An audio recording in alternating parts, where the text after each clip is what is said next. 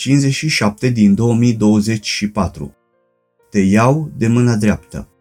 Pasaje biblice Isaia 41 cu 13, Isaia 57 cu 10 și Romani 7 cu 24 Meditații din cuvânt Cezarea Reșița 26 februarie 2024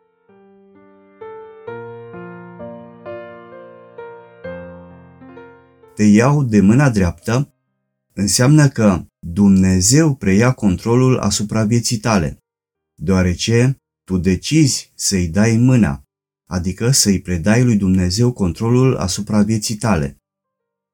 În viață nu este ușor, dar este obligatoriu să-i predai lui Dumnezeu controlul asupra vieții tale și să nu mai faci tu ce vrei, ci El să facă ce vrea prin tine.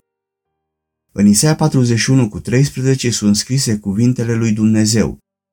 Căci eu sunt Domnul Dumnezeul tău, care te iau de mâna dreaptă și îți zic, nu te teme de nimic, eu îți vin în ajutor. Când cineva te ia de mâna dreaptă, nu mai poți să faci nimic.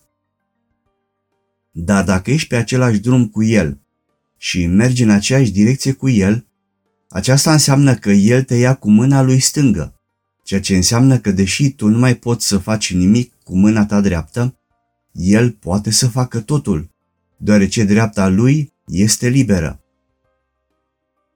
Cu mâinile se lucrează, iar mâinile sunt un simbol al faptelor. Pentru a face ceva eu trebuie să îmi propun să fac acel ceva, adică mai întâi gândesc și decid ce voi face. Obosești mergând și nu zici, încetezi. Tot mai găsești putere în mâna ta. De aceea nu te doboară întristarea. Isaia 57 cu 10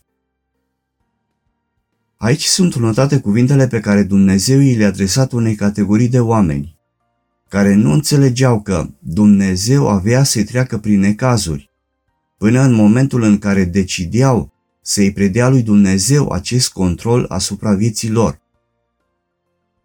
Doborârea sau copleșirea prin întristare are ca scop oprirea deplasării celui care se îndreaptă într-o direcție greșită și convingerea lui să-și predea controlul vieții în mâna lui Dumnezeu.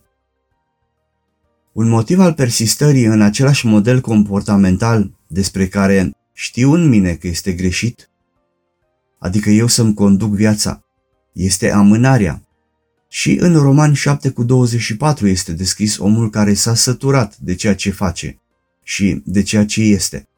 Nenorocitul de mine, scrie apostolul Pavel. Dar, totuși amână decizia de a face schimbarea de care știe că are mare nevoie. Doamne Iisuse, dăm te rog frumos harul ca acum să-ți predau ție controlul asupra vieții mele. Amin.